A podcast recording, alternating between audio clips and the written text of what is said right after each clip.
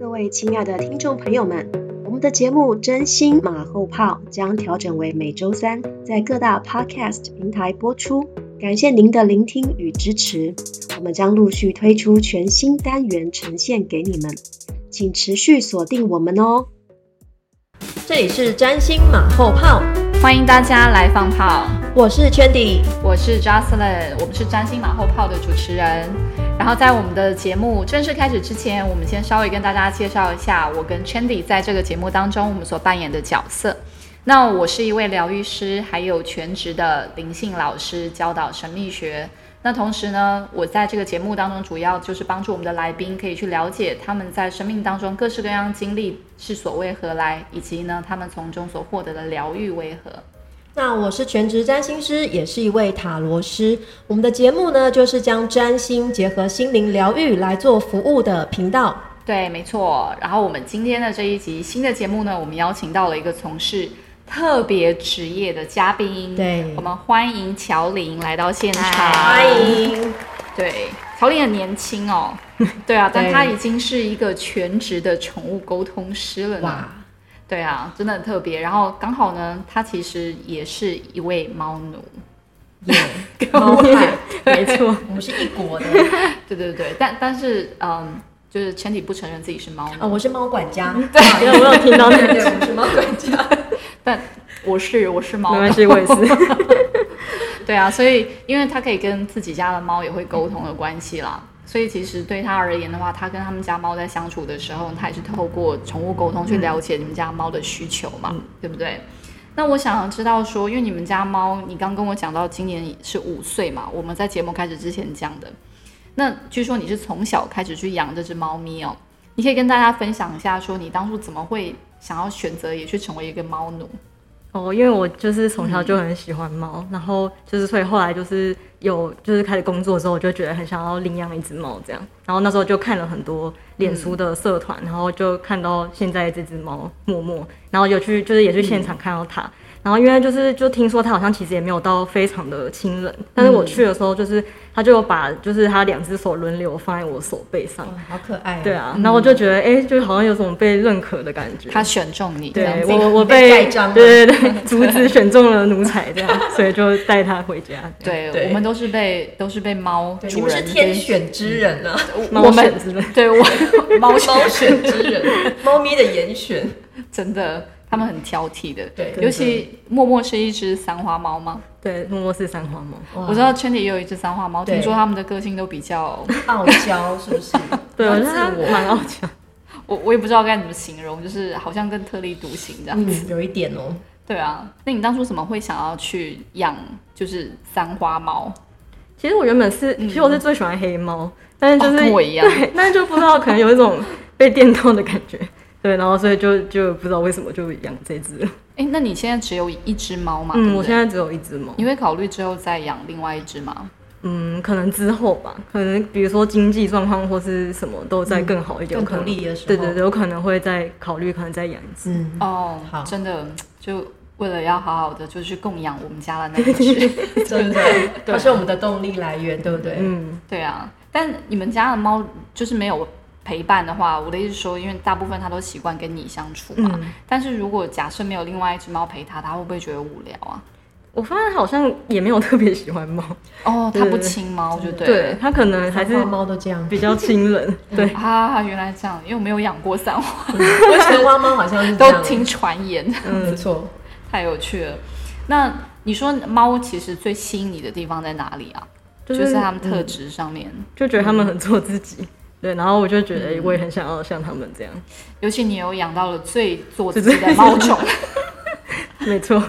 他们都很特立独行啊，就绝对不会委屈自己的，而且也不在意别人的眼光，对，就不在意这些。那个多棒！就是其实我们做疗愈，就是都鼓励说要把焦点重新拉回自己身上，不要让自己在被外界的一些观点啊影响来随波逐流。嗯，对，那猫绝对没有这个问题，没错，对啊。所以我想问一下，说你。之前就是为什么你会想要再一次就是去我我听说你之前曾经已经有宠物沟通能力嘛，在你小时候，那你为什么想再一次就是现在去把这样的能力找回来，开始做这种工作呢？嗯，因为我就觉得跟动物聊天就是很疗愈这样，然后因为以前不知道原来就是真的有动物沟通这件事情存在，然后后面就发现，诶，有人以这个为职业，然后就是我就觉得我这就是我的这辈子很想要做的事情，这样。哦，那你觉得就是在你之前小时候啊，嗯，你跟宠物去，或是跟不同的动物去沟通的那个经历是什么？带给你的感觉是什么？那时候，嗯，那时候就是很常就是在顶楼就是喂麻雀，然后就觉得很开心这样，因为就是我会感觉到他们可能就很开心，就是我给他们食物，然后他们还有他们彼此之间的交流，就我觉得动物都很单纯，然后很享受当下，就是可能当天只是不是天气好，他们就会觉得哦好像心情很好这样，哦。然后我觉得那种感觉是很棒的，嗯。对，真的，所以其实动物对我们而言都是很好的教教师、教师、导师，然后也是我们的疗愈者。对啊，那你说你那时候是大概年纪多大的时候，你可以去跟就是像麻雀去做心电感应连接的那个那个年纪？可能是第一年级六七岁，六七岁的时候哇，那那时候就是六七岁开始，然后你大概到几岁，你那时候都还是可以继续跟宠物或是动物做沟通呢？可能小学都还可以，但是国中之后好像就慢慢没有办法，所以那时候就觉得说，哎、那之前是不是好像是我自己想出来的还是什么？所以我才会后来才确定真的有这件事，是因为有人在职业这件事情这样。嗯，那我我其实就是观察到很多的小朋友，他们原本小时候都有这种灵性天赋，不管是可能是跟无形的存在去连接也好啊，或者是说就是有可以跟动物不同物种去沟通的能力也好，但往往就是在长大的过程当中，可能一些外来带给他们的一些价值观，或是一些别人的一些想法，嗯，然后导致他们失去这种能力。那你自己那时候，你觉得你会开始失去这方面的天赋的原因是什么？我说可能是因为我小时候就比较胆小，然后我爸妈为了让我不要害怕，然后如果我发现一些比较神奇的事情，他们可能就会说哦没有没有没有，就是你看错了什么之类的。嗯。对，然后可能学校啊那些教导什么也是，嗯，就是感觉是在可能会抹杀掉这些能力。对，嗯，说的也是哎、真的，因为一般来讲的话，就是大部分的人都是就是 seeing is believing，看见才会相信。对，对，所以对这种就是无形的这种东西，对他们来讲，其实感觉上都太奇幻了。嗯，那你跟动物就是在相处上面而言，还有什么奇妙的经历吗？奇妙的经历。对啊哦我我觉得我我跟我家猫的互动就是还蛮好笑的。真的、啊，对跟我们分享看看你跟你们家嗯猫沟通的故事。就是我觉得最好笑是之前我也是就是从很长像现在那么长的头发剪到很短很短那样，然后就是我家猫看到就吓一跳，它就觉得哎、为什么你的毛突然掉了这么多，怎么怎么了？它觉得我生病了这样。然后那天晚上就是我我就是睡觉，然后就半夜我就梦到我的。就是脖子后面有人在刺青，然后很痛，这样一割割的感觉这样，然后我就就痛醒，然后就看我家猫在舔我的脖子，嗯，就他就想，他就觉得我的，反正他觉得我的脖子上的毛出现一些状况，他想要帮助我的毛愈合，然后就在那边舔毛，这样太可爱了，就很好笑。对啊，代表他真的很爱你。对他很关真的关心我的头发。真的。好幸福哦。那还有什么有趣的故事吗？你跟你家猫的相处？我觉得还有很多，就是像有些嗯人类的视角跟动物视角不一样这件事，我觉得蛮有趣。比如说像嗯，因为他们就觉得我出门就是打猎嘛，然后所以所以如果比如说下雨天，然后我还在那边出门，他觉得说，那你是笨蛋是不是？下雨天就是很难猎到猎物啊，这是一个 CP 值不高的行为这样。然后如果可能可能就是比如说外面明明就天气很好，然后我却待在家里，他就会觉得，哎、你怎么不把握这个机会出门？他就觉得我的想法逻辑很怪的。怎么那么可爱？对啊，真的啊！但他们就本身就有那种狩猎的本能。对，对啊，就算已经变成家猫了，还是这个样子。嗯，嗯，那除此之外还有什么其他的故事吗？你跟你们家猫的相处经验？就是还有比如说，嗯，因为就是因为动物沟通，就是我也有经营就是粉丝团嘛，然后因为我就也不我就不太会行销什么的，然后就问他说，哎、那就是如果以一只猫来说，就是你有什么建议吗？然后就哎、他可能也听不太懂什么网络或是什么什么 IG 什么，他就说你就放食物在那边，就会有人来啊，就是就是他就人。类的食物还是猫咪的食物？他就觉得反正就是好吃的食物，大家都喜欢这样。好直观哦。哎、他们其实觉得食物真的对他们来讲很重要哎、对，你知道我他就很爱吃。我们家之前有一只橘猫，它已经去世了，橘白的公猫。然后那个时候就是我也是跟他讲说，你为什么每天都过得这么快乐？他说，你也是要让自己这样子啊，你知道只要吃饱就没有什么好担心的了。果果然是猫以食为天呐、真的，对啊而且其实就是我发现，就是他们就是猫对猫而言，他们其实因为看事情的方式非常的简单。嗯，对啊，我就是我们家的猫，因为你也知道养猫要要花蛮多钱嘛，就像你现在为什么只选择养一只猫，也这个原因。对，所以其实我们也是花不少钱去照顾家里的猫咪那些的。嗯，那所以你知道多少笑？我就跟我们家猫说：“哎，你知道我们这样真的花很多钱照顾你，你要不要出去工作啊？就帮忙也支持一下。”他就说：“好啊。”那我说：“那你要去赚钱哦，钱那是什么东西？钱才能买你的罐罐呢、为什么要用钱才能买罐罐？然后我就让赖赖老师去给他看到那个钱长的那个样子，那个画面，他就不理我们了。他就他就认为说，反正每天都一定会有吃的啊。嗯，他们都这样觉得我们就直接把食物送到他们面前。啊，他们根本不知道前面经历了什么。对啊，甚至我们家最近养一只新猫的时候，我也跟他说：“哦，我说你对我们真的很不友善哎，我们每天对你这么好，还喂你吃东西，你要是再这样子的话，我们就不喂你吃东西哦。”他说：“不会啊，食物都会自己出现啊，没什么好担心的。觉他得。们自我感觉超级良好，他们觉得打开冰箱还是打开什么就会有食物。天上掉下来对的，对对，他们真的觉得就是食物会很神奇的就在出来，对，定时出现在他们面前这样子。他们是魔法师吗，太好笑了。对啊，不过因为你现在做的是宠物沟通的工作嘛，我相信就是你也常常会需要跟不同的主人去去接触。嗯，那你在跟这些主人在互动的过程当中，你有没有发现说，就是他们有一些跟动物相处的一些状态，其实是透过宠物沟通，其实你可以帮助他们去做到一些疗愈的。嗯，有就是比如说像嗯、呃因为我有在做宠物的疗愈，然后可能比如说我用沟通或疗愈的方式，感觉到结合在一起这样子。嗯，就如果感觉到它动物可能其实情绪上很紧绷或者什么的，嗯。但有时候可能比如说它会传达给我说它的主人平常可能那种很紧绷的感觉，啊，对，或是可能很催促它或什么，可能就是给它蛮多压力，然后可能也会提醒主人说，那可能你自己也是要放，就是放轻松一点，这样就是不要大家都一起很紧张，就会变成一个恶性的循环。诶，这其实真的是很重要的提醒，因为其实就像你所观察到的，你刚刚说动物它们都很活在当下，嗯，而且它们的心思都很单纯，对，对，而且它们又其实很自在做自己，所以照理说它们应该不会有这么多的一些没来由的压力才对。嗯，所以其实他们很多那种情绪上，或甚至甚至最后演变成身体健康状态上的问题，很多好像都是跟主人的状况就是有直接的关联。嗯，对啊，因为我发现说，就是动物其实就跟小朋友一样，小朋友他们因为跟动物一样好纯粹哦，所以他们都很容易好像去承接，还有去感受到周围的那个环境当中大家的状态。嗯。对啊，那你在做宠物沟通过程当中，还有什么就是让你觉得印象特别深刻的就是一些你自己的一些个案的一些案件呢？嗯一些故事？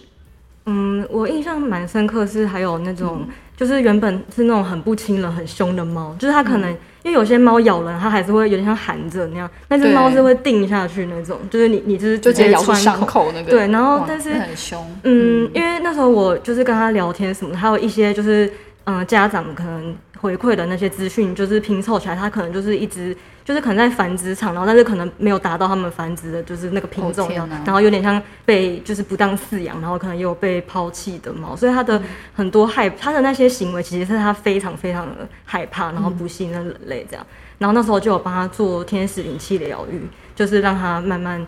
慢慢慢慢不要那么紧张，然后后来他是甚至是可以就是可能蹭蹭那个主人啊什么的，哦。对，就是改变蛮多。然后还有一些，嗯。嗯，之前还有一只是它是那种，就他以前我就看过医生，那医生说是什么自发性的的那种频尿，就是是他紧张这样，然后也是透过动物沟通，然后跟疗愈，然后他后来就是就是后来应该已经过好几年吧，他现在就没有这个状况这样，哇，嗯，就觉得可以帮助到他们，就是真的蛮好的。嗯，你知道我我们家里面有一只猫啊，好，其实它本身就是因为我刚刚讲那个我们四月领养那只新猫，它因为到现在还是不太亲人，不太让我们靠近它。但我发现说，像我跟赖赖跟它沟通的时候，其实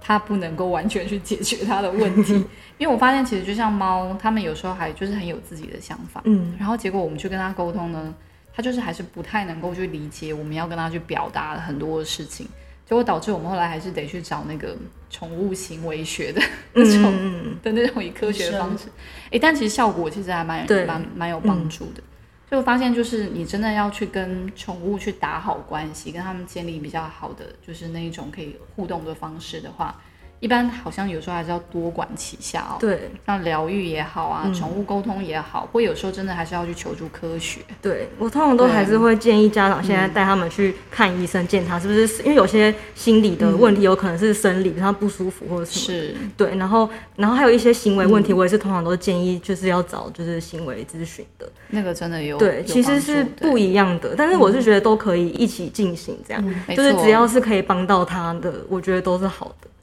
这这是非常好嗯的。对啊，因为像有些人，他们可能就误以为哇，恐恐那个宠物沟通就是万灵药了。以为是洗脑这样，其实还蛮多人误会的。对对对，他们说你就帮我跟宠物说，我希望他们怎么样，或者是说我对我对，或者是说把我要讲的话跟他说，他就知道了。没有，没有，动物跟人类的语言，还有他们对很多事情的定义完全不一样。对。都会有人问我说：“哎、那你会动物沟通？那你家猫会比较听话？”我都说：“没有，是我会变比较听话，因为它可以精准的传达它的需求。”嗯，我之前还有在在办公室上班的时候，就我家猫有传来，哎、那时候就是已经是下午，大家都吃晚饭，然后我确定也周围没有人在吃东西，就是我就闻到那种尾鱼罐头，而且不是人的尾鱼罐，是那种很腥的尾鱼罐头的味道，这样。然后后来就是问他，就的确就是他传来的，这样。他就是肚子饿，想要我赶快回家开尾鱼罐头。好方便哦，你这对啊我就是一直被使唤，而且他都是会传气味，就是很困扰，因为我就不能假装，像是那个猫砂盆，嗯可能他就想要我赶快清，然后就会传一些很臭的味道给我，这样。哎，那是因为你有可以闻到的那种天赋，那个也是赖赖的天赋。好在好在我还好，我而且我天生鼻子过敏，所以 闻不到。对啊，但的确，因为其实动我们没有办法真的去改变动物。对，那人类的话，毕竟就在智能上面而言，就是我们说他们像小朋友，所以有时候就是我们还是得慢慢的循序渐进，就去配合他们，还要去引导他们。所以的确就是我们会变得比较听话一点。对，对啊，所以嗯，Chandy，你可以稍微看一下说为什么就是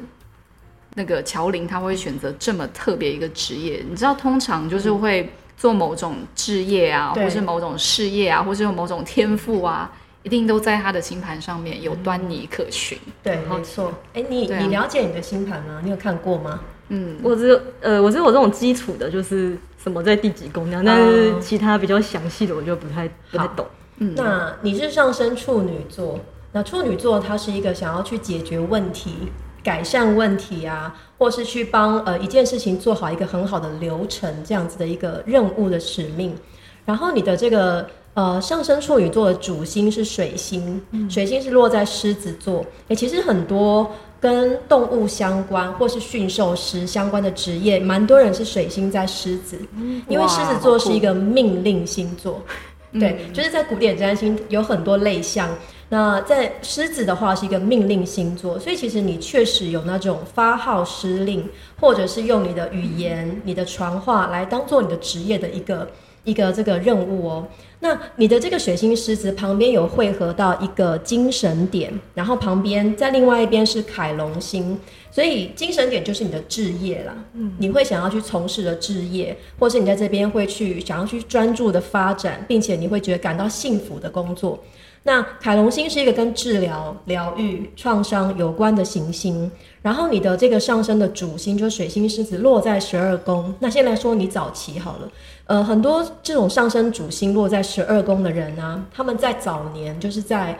人生的早期，可能学生时期啊，或者是说你还没有去正式找到自己置业之前，其实都是很茫然的，嗯，就是会觉得自己好像浑浑噩噩的，然后每天就是像你刚刚说，想要混一些时间啊，或是觉得没有什么意义。那所以他们其实，在早年的确会有这种好像迷航、迷路，并且比较多绕路这样子的事件发生，又或者是他们在精神层次，就像你的意识或是精神层次是比较丰富的，因为旁人会觉得啊，你们就是每天胡思乱想，活在自己的世界当中，然后不知道在想什么，所以也许你在你早期的时候，其实你有一些这种跟灵通有关的能力，可是它其实会被大人或者是说被外在物质世界所去。呃，就就反对你，或是阻挡你，觉得哎，你这样子是不切实际的，你都在胡思乱想，嗯然后不务正业啊，等等的。好，这个是你星盘中一个蛮大的特质。然后再来就是呢，你的第六宫，因为我们如果提到动物啊、宠物啊，我们就会到第六宫来去看看。你的第六宫刚好有一颗土星，这颗土星跟你的命主星，还有我刚刚说的那些精神点凯龙星，它们是一个对分相。不过这边的对分项，我并不会把它当做是一个一个对立的，或是说是一个阻挡你的。这个比较反映在早期，就是你的这个天赋是却呃被大人或是被物质眼光去约束的。但是其实我看到的是，你在动物、宠物或服务这件事情，其实是一个责任。其实我觉得你你的这份工作呢，呃，是一个很大责任。因为它跟你的南北焦点，这个会跟你的前世今生、你的一些灵魂使命有关。那你的土星呢，就是这颗北焦点，你的北焦点是今生要去进化的方向。那它是落在你的第五宫摩羯座。那所以相对来说，你的南呃南焦点就前世的这个层面，这个灵魂的意识就会是在巨蟹座。那呃，我有我有几个方向的建议，就是第一个。呃，你其实可以去做更大的事情，然后这件事情呢，它真的会落实在你对人的服务也好，或是对动物的服务也好，然后你要去呃更成熟、更独立的去架构，并且你确实要去做一个你热爱的事情。然后不用太在乎外界眼光，嗯，就是你不用去迎合世俗的眼光，或者是外界的眼光，你只要专注于你喜欢做的事情。可是啊，你必须要独立出来。呃，怎么说呢？南焦点的巨蟹座会有一点恋家的情情节哦，就你会想要待在家，嗯，所以你刚刚说你喜欢宅在家。你想要跟猫咪相处这件事情是 OK 的啦，但如果以更大的格局来看，你其实势必是要走出去的，或是要独立独立出来的。那你独立出来的原因，其实是为了服务你的动物。嗯，其实我觉得你在呃动物这件事情身上是一个很大责任，它确实是你在诞生之前的灵魂使命设下的一个意图，以及你的呃灵魂使命。他在你投身在地球的时候，你就约定好的事情。所以其实为什么你当你接触到动物，然后诶有宠物沟通，你就会立马察觉这是我的置业。其实它就是因为你的约定，呃，你跟你的约定相遇了，你的合约已经开始了。所以这个土星在水瓶座，水瓶座它是一个革新的，所以其实你是在帮助这些动物宠物。呃，你可能甚至，因为我觉得你还蛮年轻，你现在三三十岁，对不对？今年刚满三十岁。呃，未来的世界我们不知道。我觉得动物的这个福利权利啊，未来可能更可以开发，然后就会在你这一代可能会去落实更多。也许它将来真的会有比较完整的体制。其实我觉得这个是你的使命之一，或是你们这一代的使命之一，就是将动物的福利。或者是他们生活环境的结构更大化，这个就是你的任务。那你要去做，就是革新他们的生活。就像你刚刚可以提供他们疗愈，或是帮助他们沟通。你的水星合到凯龙星这一点，其实就是你在说话的时候，其实你就是在做一个疗愈或治疗的这样子的事情。所以其实这真的是一个很帮助动物的体现。然后还有一个很特很有想跟你分享的，就是呢，在你星盘当中，其实有几颗恒星，哦，恒星就是离我们距离比较远的太阳，因为其实太阳也是我们。离地球最近的恒星，只是在占星学当中，我们把它视为行星了。但其实它是一个恒星的象征，所以恒星对我们来说，其实是一个影响很大的。它其实也跟你的灵魂层次是有关的。呃，它也是在你投身到地球的第一层，你可能遇到的这些星体，那它就会象征着你的灵魂的源头，或者是嗯灵魂家族，就是你带着这一个意图或是这个故事而来的。那其中有一颗恒星啦，因为其实恒星很多，呃，我我在观察你星盘当中有一颗恒星，它叫做猴星，英文英文我不确定是不是这样念，叫 Ras a Hodge，可是这可能不是英文的一个发音，它叫猴星。那猴星是在蛇夫座。我不知道大家有没有听到蛇夫座？蛇夫座之前很有名，因为它就是说，哦，我们射手座的这个星座，呃，可能某某个月份的几号到几号其实是蛇夫座，而不是射手座。你们有听过这个新闻吗？有他们说是第十三个，对，第十三个。但其实蛇夫座，呃，从古人就希腊时期已经发现了啦。那为什么没有把它归类到里面？其实它只是因为它的那个双脚踏到我们的黄道带里面，但其实占星学不是这样去做分类。不过这个猴星它还是在我们的星盘当中有起到很多作用。然后这个猴星呢，它就是在一个蛇夫座的头部。那这个蛇夫座的这个故事，就是我们如果有听过什么希腊占星啊，或者是呃希腊故事，我们其实会常听到他，他就是一个医药之神，然后他的老师就是凯龙。凯龙，因为他知道他的学生非常的喜欢医学，很想要去为人治病疗愈，所以他把他毕生的这些所有关于这种疗愈啊、医疗的这些知识，全部都传授给我们刚刚说那个蛇夫，啊，他叫做 Asclepius，我忘记英中文是阿斯克勒庇尔斯，好，大概是这样子。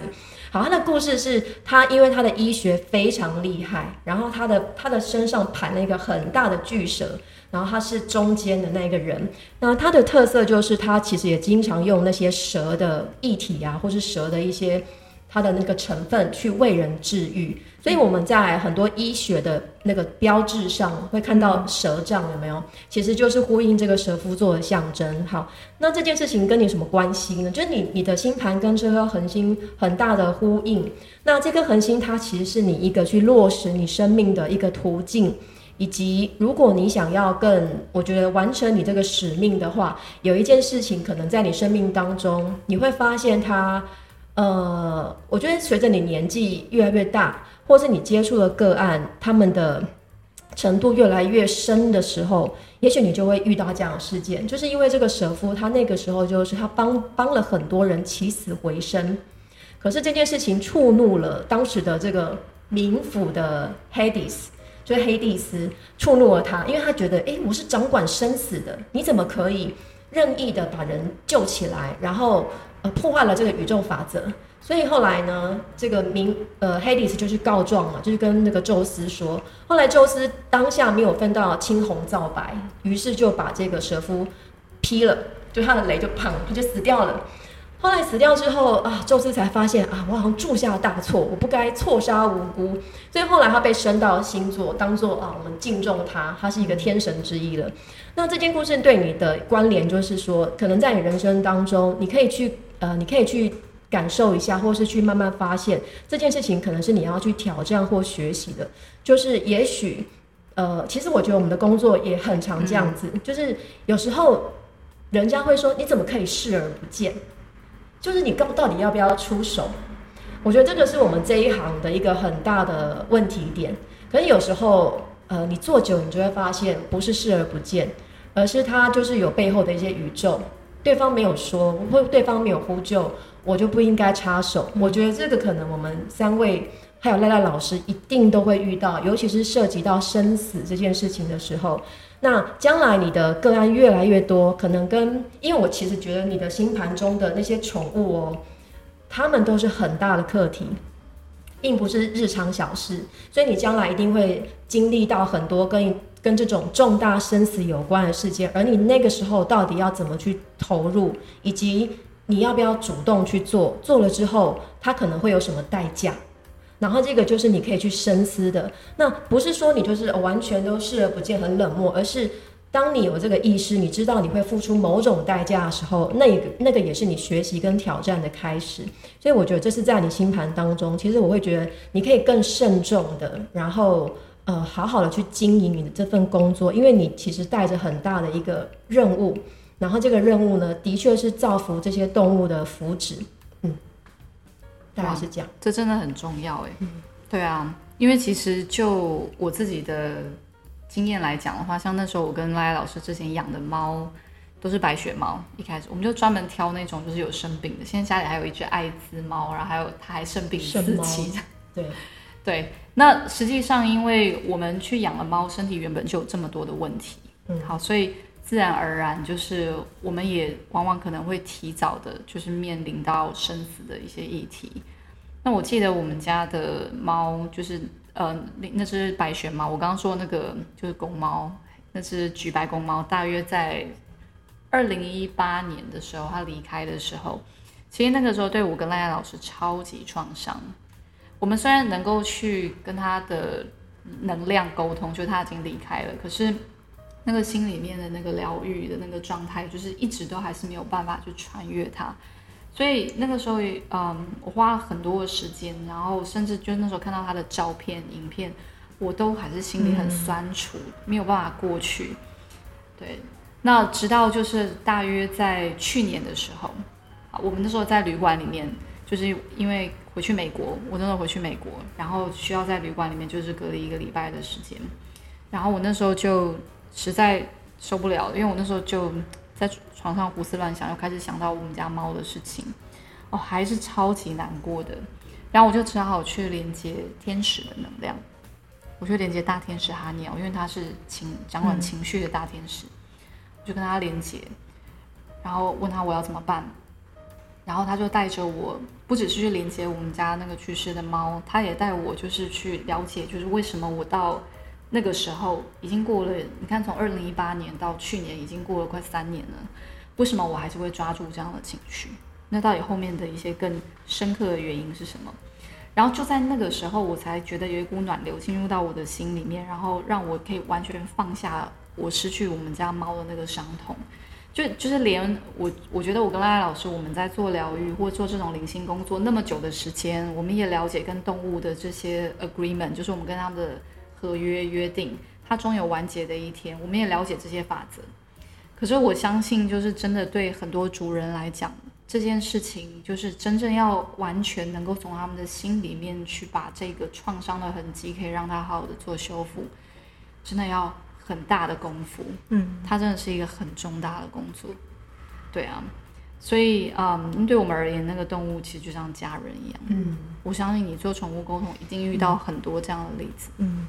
那你有什么要分享的？就是关于说你自己可能帮一些主人，他们家的动物在去世离世之后去做沟通的一些经验吗？嗯，有，就是有蛮多可能原本是很放不下，然后很自责的呃家长，他们可能就是知道他们现在过得很好，然后也都嗯很记得他们之间那些很快乐、幸福的回忆，他们就觉得就是心情就会比较能够释怀这样。嗯嗯，所以往往他们会觉得说动物变成这样都是他们害的，对不对？很多都会这样想，即使可能完全没有关联。对，你看我跟赖赖老师也是，我们可以跟动物去连接，可是我们也常常觉得说，哎，要是当初我们在做一个不同的决定，会不会结果就不一样了？就很多人真的都会这样，还是会忍不住这么想。对啊，但有些事情就是它所有事情的发生，它往往不是偶然，它都有它重要的原因。嗯，对。那你觉得你自己在做这个工作这几年带给你最大的收获是什么？我觉得跟我之前不是做这个工作的时候差别非常的大，就是因为之前就是都找不到人生方向什么，然后就是也很常忧很忧郁这样，就是可能提不起劲做什么事，然后现在就是真的都每天都觉得蛮开心的，就是因为跟动物聊天。就算还是有一些要跟就是跟人类就是来往部分，但是可能跟在在动物沟通过程中，我都觉得很享受那个跟他们聊天，还有很享受就是帮他们疗愈，然后看着他们可能就是变得比较好，比较舒服这样，然后就是他们跟人的关系，然后在家里也可能比较开心这样，然后我觉得很有成就感，然后就是也因此就我会觉得很开心这样。这样真的很棒哎！嗯，你知道刚刚 Chandy 在讲说你之后可能会去做更大对于这个动物的生活的革新，这里我觉得很有趣，因为其实刚才指导林他们是跟我讲说，你之后就是很有机会去做很多跟宠物相关的慈善工作啊。嗯，对啊，嗯。对，而且那个慈善工作就是你会号召很多跟你有志一同的人，以团体的形式去从事这方面的工作。嗯，就你不是靠一己之力，可是你会把这几年你在做这个宠物沟通的这个路径上面和你相遇的那些人去集结起来。嗯，然后其实他们很多人就是都有心想要去为动物再多做些什么。对，当然时机还没有到了。但其实已经在酝酿了，嗯，对啊，应该就是我感觉也是不久的将来，嗯，应该差不多在你三十五岁之前就会有一些，就你会看到，对你已经会看到一些迹象。因为我其实现在就已经有在帮，嗯，因为我有个朋友他是开就是猫咪的旅馆，但他有几间他会就是会养一些就是正在中途中的猫，然后我会帮那些猫就是做天使灵气，因为他们有些可能还不是很亲人，因为他们要等到他们亲人之后才。比较容易被领养，对，所以我可能会定期帮那些猫就是疗愈这样，然后增加它们可能可以找到家的几率。真的，像我们家的猫也是，因为它有艾滋病嘛，因为最近那个天气变化很大的时候，你知道它的那个胃口变超差的，它它就是肾猫，肾猫不吃东西就糟了。对，对啊，所以就是赖赖老师也是就帮他做那个宠物 I E T，然后做完之后很好笑，他那个晚上就就是一副死气沉沉、累了一个晚上，应该就是一个好转反应，然后到第二天哎、就活过来了。欸。所以其实动物它们对能量的那个反应超快的，对，对小朋友也是，嗯，他们的接受度都非常大，这样子。嗯。对啊，那比如说像呃，我跟赖赖老师或者陈迪也好，我们大部分主要服务的对象就不是动物，我们比较是直接去服务人类。嗯，对，可是我们也意识到说，其实真正最终就是要让动物它们的福祉可以被重视，是人类的心，对，就去提升人类的意识，还要去疗愈他们的心，真的好重要。真的，没错。对啊，这边我想要补充一个，就是嗯我们刚刚有提到，呃，在做跟呃动物服务相关的时候，我们都会发现嗯，主人的身体会跟动物有连结。对，没错。呃，因为在占星学来说，我们个人的星盘第六宫也是我们身体健康，嗯，可是它刚好也是我们的宠物宫位，所以确实哦，当你的主人啊，他们本身有什么样的疾病，或是心理的一些成因的时候，累积久了，确实会影响到你的宠物哦。然后这些宠物它们生病了，或是有什么状况，哎，这样子好像又会让那些主人自责哎。可是是真的，就是我们要先照顾自己，就是你的能量也好，心理也好，然后外在的健康的管理也好，确实是一个呃，你首要要先把自己的分内工作做好的，然后它自然就会感染到你身边的宠物，嗯，那这些宠物自然就会开心活泼，就像你刚刚说，他们会感受到我们的焦虑的，以及你看你你只是剪个头发，他觉得哎、你是不是生病了，然后就想要去治疗你了，所以对他们来说，他们是非常单纯的，然后他们的能量体也是非常纯粹的，所以很容易就沾染了我们这些很复杂的生物的一些外层的一些东西啊，粉尘也好，什么一大堆的，所以确实把我们自己主人本身的呃工作也好，我们的情绪管理等等都先做好的话，你的宠物它健康的几率也是比较高，对吧？嗯。嗯，而且其实这个也是跟能量的运作法则有关，因为能量原本就是从高流动到低的地方，对，所以假设今天我们跟动物或小朋友相处的时候，他们的能量原本就是又干净又纯粹，所以那么干净的能量，它其实就是一个很高频的能量。嗯，对啊，那就像你讲，我们人类其实平常在生活里面，在或者在不同的环境里面，原本就是会去携带很多这些能量的残留物，所以当然跟动物或小朋友相较起来，我们的能量就变成是由他们来支持我们。嗯，真的对啊，没错，对我之前有遇到一个主人很有趣，他还跟我讲说，你可以跟我们家的猫讲说，教它不需要不要再把它的能量分给我了，我不要我不要它来疗愈我跟支持我。我们就跟他说，这就是能量运作的一种方式，没有办法。对，对，因为他他其实那个时候有很严重的类似有点像躁郁或忧郁的症状。对啊，就是大部分人他们想要去疗愈宠物，帮助宠物，但他们没有意识到，他们要先去帮助跟服务的对象是先从自己开始。包括如果小朋友出了问题的话，家长也是需要负很大的责任，是一样的道理。对。啊，那你在这边你还有什么其他你想要去补充的吗？关于你这方面的工作，或者是说你在这个地方你想要去分享给大家的，身为一个宠物沟通师，你所想要分享给外面的饲主也好，或是大部分的人他们对于宠物的福祉这方面的意识，你有什么想要去跟大家去稍微分享一下，或是你有什么你觉得重要的资讯要提醒大家的？嗯，我觉得是刚刚聊就是人的状态影响动物这件事有，就是让我有一个想法，因为其实我也是有就是接一些人类的疗愈，但因为我就是对动物的热情远大于人类对对，然后我原本就是有有时候就有点想说，还是我就完全不要做人类这一块，但刚刚那件事情就让我提醒我想说，呃，可是因为会影响到动物，所以我就会觉得。那就是如果动物存状态不好，那我会很想要，就是他们整个家里都是人类也一起疗愈。比如说他们可能是重病或什么，那那个因为我之前有接过一个人类的案例，是他是只有他帮自己预约这样，但是他的猫就是突然就是蹭过来蹭这样，就是感觉是他们一起被包在一起在能量里，所以我就觉得好，那如果只要是可以帮助到动物的，那我就我还是可能会还是会继续做人类的疗愈。动物都很喜欢 就是这些神圣的这些高频的能量。嗯，对啊，他们都对这个很敏感，这样子。对，这个很这个真的是很重要，而且其实指导灵也说，你之后你会跟人类一起工作，哦去一起推动、去帮助动物所做的一些计划之类的。期待哦。对啊，真的，而且重点是说，就是你之后其实也会去分享很多这些帮助人类提升意识的这种教导，去让人类了解说他们可以怎么样更好的善待动物，或是动物他们真正的需求到底是什么，对嗯，而不是只以人类自己的小我或表意识来决定说我要怎么对你好。对，对啊，这样就是命令，不是沟通。嗯，对，就像。父母也会有时候把一些东西强加在小孩身上，觉得说我这样是保护他，是对他好。对啊，那 那你小时候也没有听，那你怎么会期待你的动物就是都要听你的呢？对啊，对啊这，是一种同理心。对没错，没错。好，所以今天非常谢谢谢乔林来到我们的现场，跟我们分享你跟动物之间这些奇妙的缘分，还有关于你宠物沟通师的这些工作的秘辛哦。对，所以认识自己，便能更加的去了解自己的心之所向。愿大家都能够创造属于自己的幸福道路，体验生活当中的各式亮点。我是 Jocelyn，我是圈顶，我我们们下次见，下次见喽，拜拜拜，谢谢。喜欢我们的节目吗？请订阅、追踪、下载、留言以及评论，让我们知道你们的想法，这会让我们更有动力为大家提供更多优质的内容哦。期待你们的回馈，真心马后炮。那么我们下次再见。